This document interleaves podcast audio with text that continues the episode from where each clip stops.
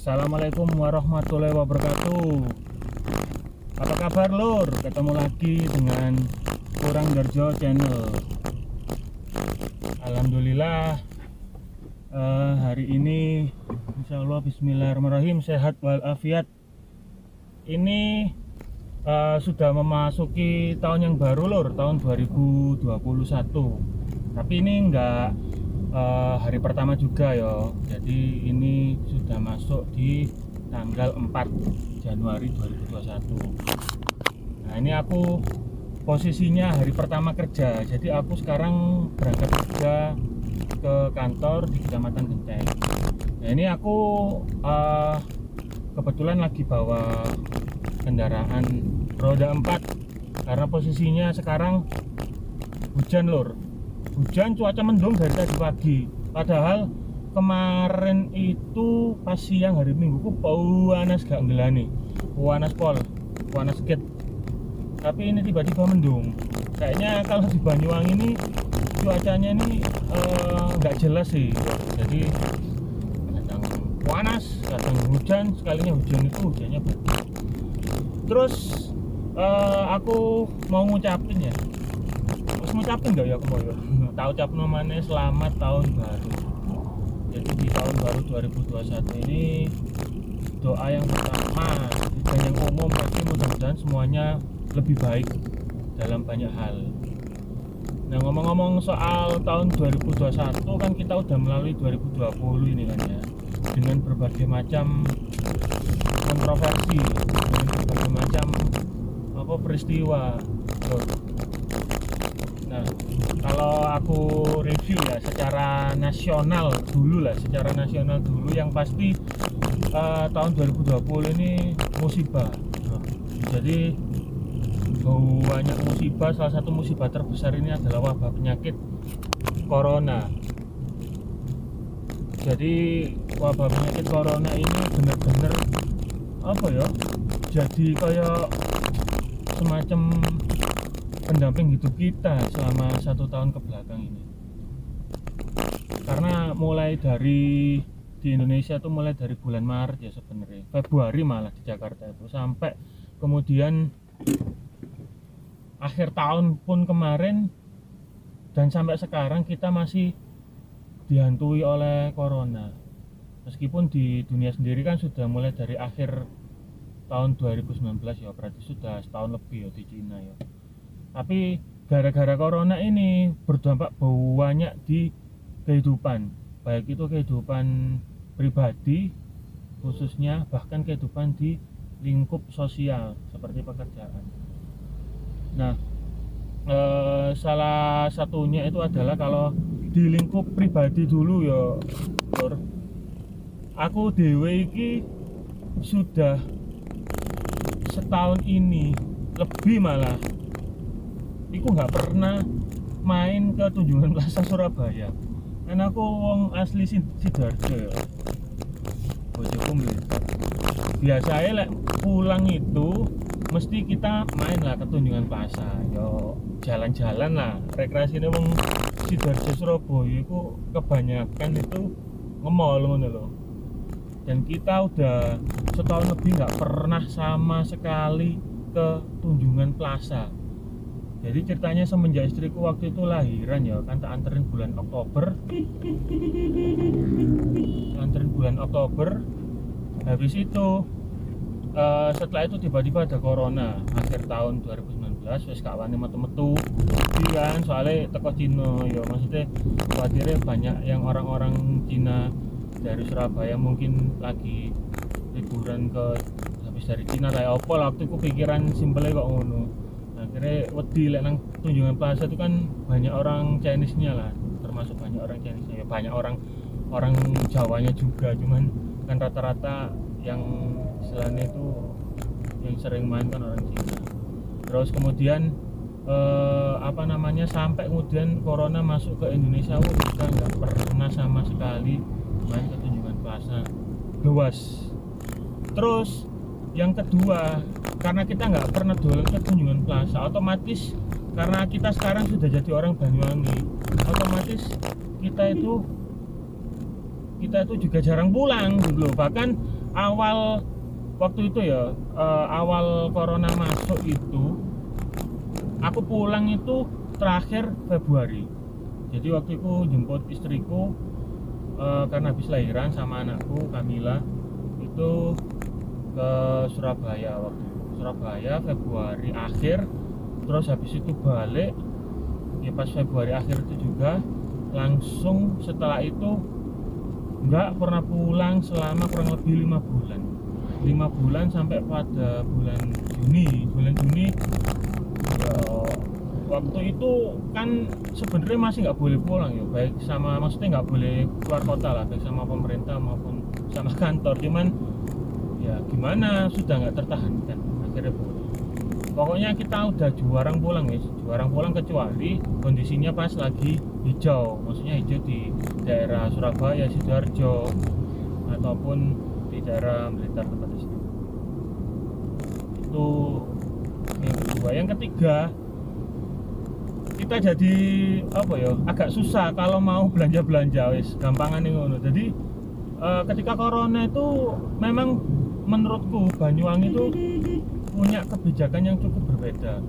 Maksudnya itu gini, Banyuwangi itu memberlakukan kebijakan kayak minimarket, toko-toko itu tutup pas jam 6 malam. Jadi setelah itu nggak boleh buka gitu.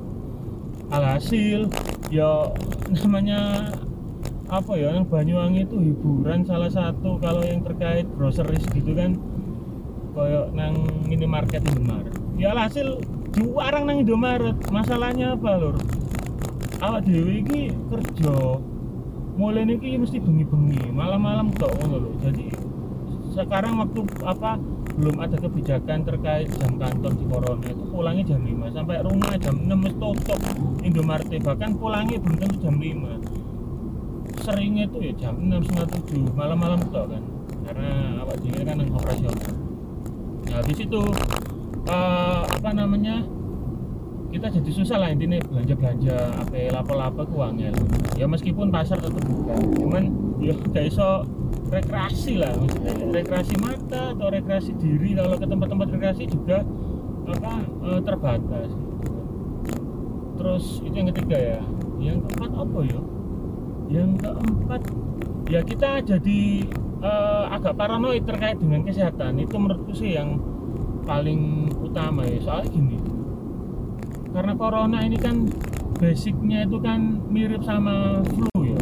Jadi ini kita pribadi kalau misal merasa sakit itu khawatir aku apa gitu kan. Dalam benakku waktu itu ya kan, karena aku aktivitas kan ya PP lumayan jauh ya, kerja itu kan PP 70 kilo, jadi terus pulangi malam, jadi apa namanya badan ini stamina ini kan ya pasti otomatis kan tergerus kan, gampang loro istilahnya, gampang loro. Akhirnya ada kekhawatiran, aduh aku flu iki ojo-ojo corona kan gitu kan.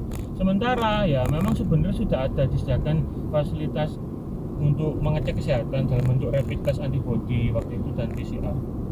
Masalahnya rapid test antibody waktu itu tuh ya nggak akurat menurut, soalnya orang sakit biasa flu bahkan dikira corona karena kan ngeceknya dari antibodi kan, dari darah sebagainya. Kalau PCR luarang dulu, dan lagi pula yo wedi ngono lho, moro-moro kena corona temenan ngono kan, sampai moro kena corona terus ya apa kehidupan. Soalnya ada apa namanya tetangga lah atau siapalah yang kena corona itu bener-bener stuck, maksudnya itu ya harus karantina, kerjaan ditinggal gitu, chaotic, bahkan ada yang dikucilkan keluarga dan masyarakat. Jadi ini wes gak enak lah dulu. Itu keempat, jadi secara personal seperti itu. Terus kalau berbicara mengenai apa namanya secara lingkup sosial, dalam hal ini hal spesifik kerjaan ya, berdampak besar. Salah satunya itu adalah yang paling kentara itu adalah terkait perkembangan ini ya, perkembangan perusahaan. Maksudnya ya bukan berarti terhambat sih, cuman maksudnya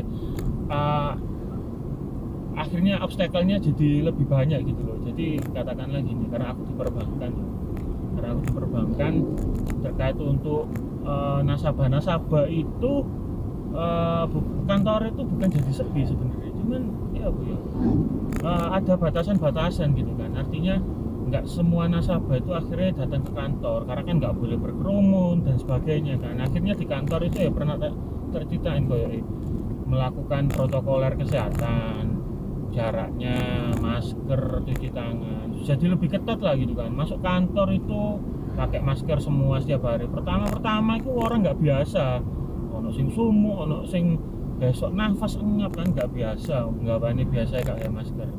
Terus cuci tangan juga ya nggak biasa, karena biasa orang nggak ngerti orang Indonesia kan mangan itu mulut nggak tangan kan, mulut itu sewanak orang ono mau cuci tangan, ribet ngono kan. Lah wong kene iki orang sini tuh kan koyo gak pengen ribet ngono.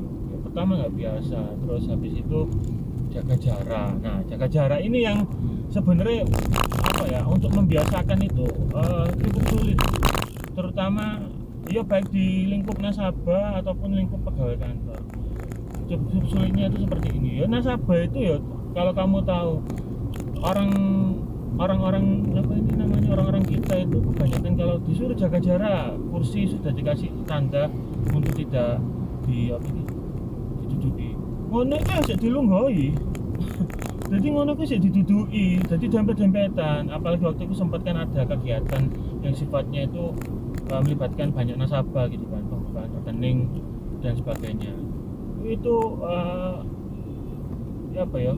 Kredit, sempat kredit, karena ya itu mengatur orang-orang itu susah.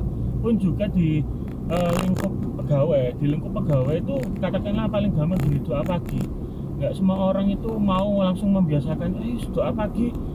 Waktu itu kan disuruhnya itu kan doa pagi virtual, jadi nggak semua cabang, mungkin termasuk di kantorku juga itu bisa istilahnya itu langsung membiasakan doa pagi virtual. Padahal sebenarnya ya gampang virtual itu ya, aku gak dalam rangka membuka aib ya, cuman maksudnya ya waktu itu doa pagi tetap saat itu masih dilakukan secara langsung gitu kan, di banking hall, cuman ya tetap menjaga jarak sih.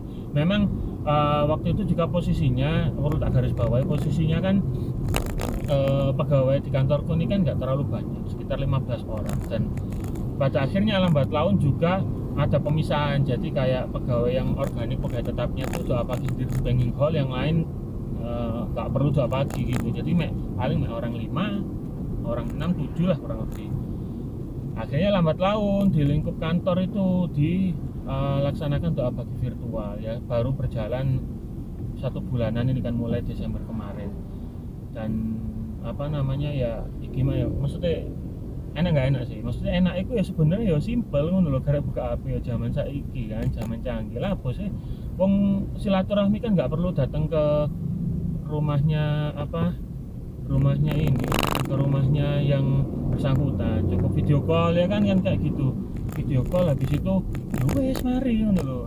Cuman nggak enaknya mungkin yang terbiasa istilahnya, kalau kita berinteraksi secara langsung itu bisa lebih komunikatif dan ekspresif, akhirnya jadi sulit gitu. Dan penyampaian itu kan terkait pekerjaan itu kan banyak, jadi alhasil apa namanya ya besok maksimal lah kalau penyampaian. Tapi ya gimana namanya juga keadaan kan, jadi ya kita harus mengikuti dengan segala fasilitas yang ada seperti itu. Itu di lingkup sosial, lingkungan pekerjaan. Jadi apa namanya, kita itu mulai melaksanakan kegiatan dengan melakukan penyesuaian sesuai dengan protokol yang ada, dengan memanfaatkan teknologi. Dan itu pun bukan hanya di lingkup doa pagi ya, jadi bahkan di lingkup bisnis gitu kan. Jadi bisnis dalam artian mencari nasabah itu pun sekarang banyak dilakukan secara virtual gitu kan. Mungkin sekitar 50% kayak sudah dilakukan secara virtual. Jadi kayak mengadakan meeting virtual dengan nasabah, terus kemudian melakukan kayak penawaran melalui WA blast, SMS blast. Sebenarnya sih aku udah lama ya kayak kalau di kantor-kantor lain, cuman mungkin kalau di kantorku itu salah satu hal yang baru ya, karena mungkin keadaan. Karena kalau mungkin kita itu basicnya cenderung lebih baik solusi langsung kan rumah nasabah gitu kan, daripada kayak gitu. Tapi ya menurutku sih enggak sih, sebenarnya solusi ke rumah nasabah itu tetap penting. Tapi untuk zaman sekarang, bahkan sekalipun nggak ada pandemi pun, kalau sudah zaman sekarang eranya digital itu, penyampaian penawar informasi melalui entah itu media sosial atau apapun sejenisnya itu cukup efektif gitu loh. Tinggal bagaimana kita kan mengelolanya ya gitu. Termasuk juga bukan hanya cari nasabah ya, kayak tadi kan meeting ke apa, meeting dengan kantor lain sekalipun. Dalam hal ini kan kita kan di bawahnya kantor area, kantor cabang, kantor pusat, itu pun juga dilakukan secara virtual, bahkan dalam bentuk pelatihan-pelatihan. Biasanya pelatihan pegawai itu dilakukan langsung ke Jakarta atau ke Kandil Surabaya kan, kalau kita di sini.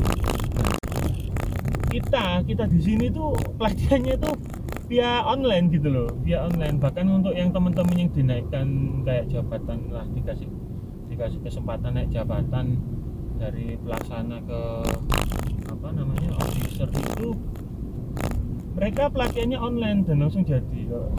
Ya gimana ya kondisi ini, sebenarnya agak lucu ya, cuman ya. Jadi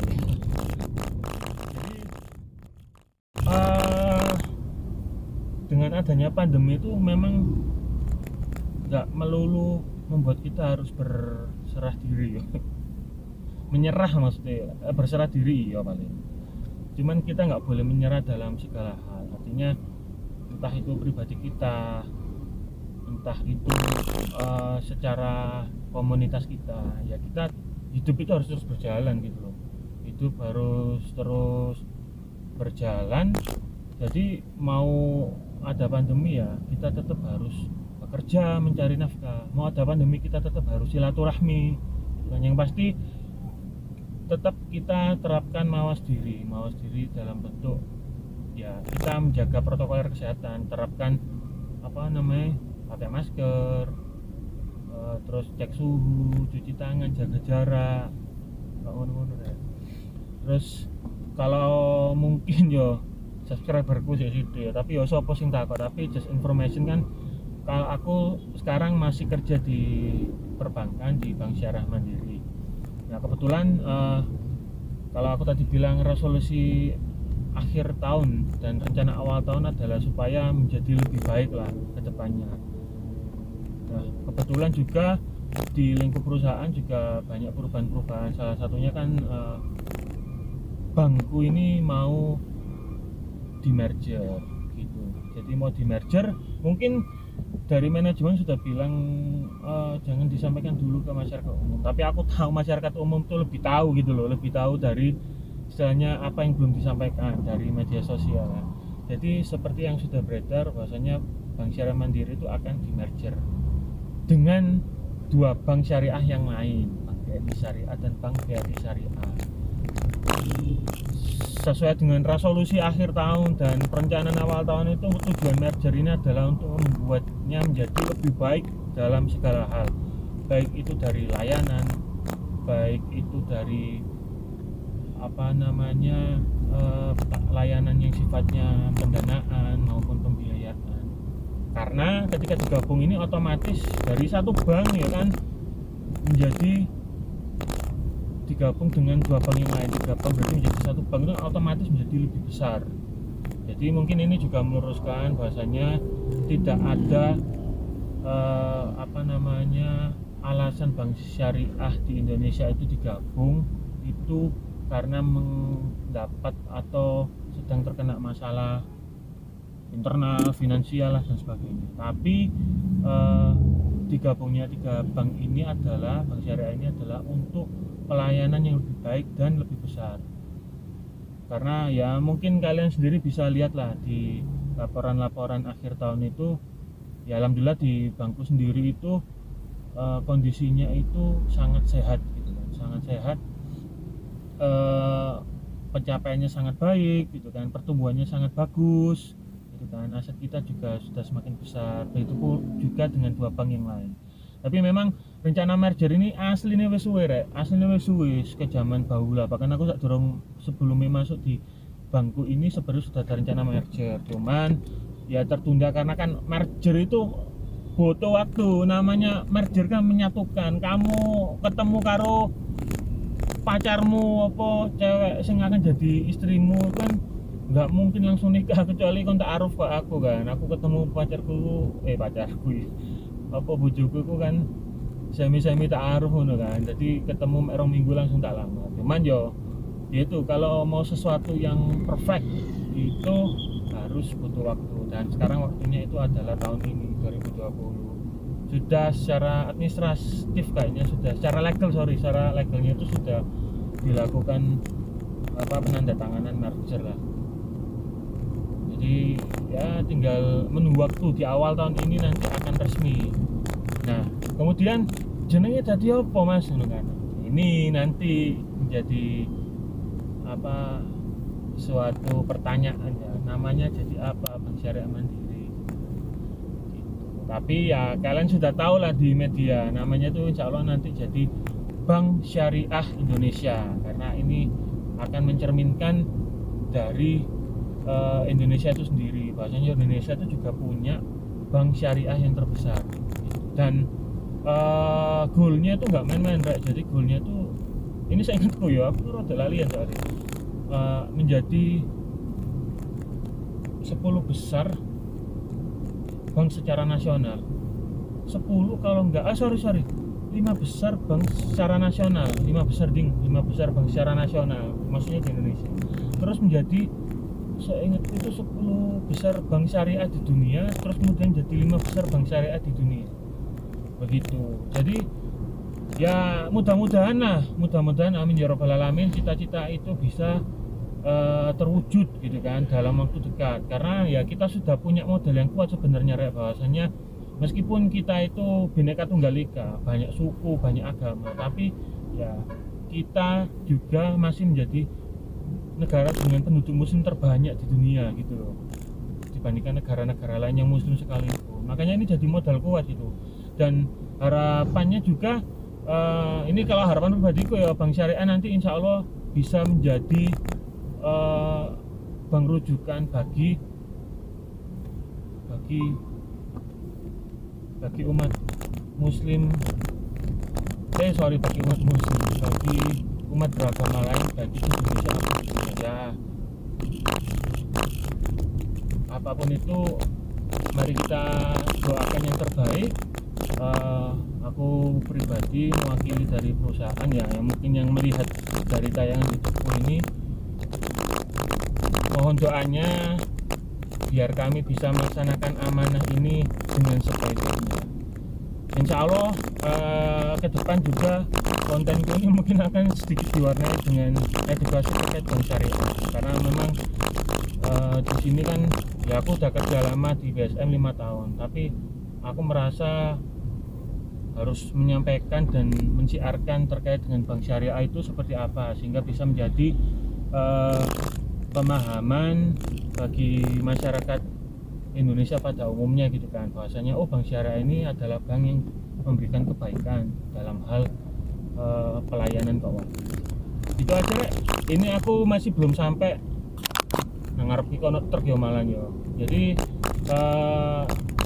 kita lanjut ke video ke depan. Mudah-mudahan semua tetap sehat walafiat. Terima kasih. Wassalamualaikum warahmatullahi wabarakatuh.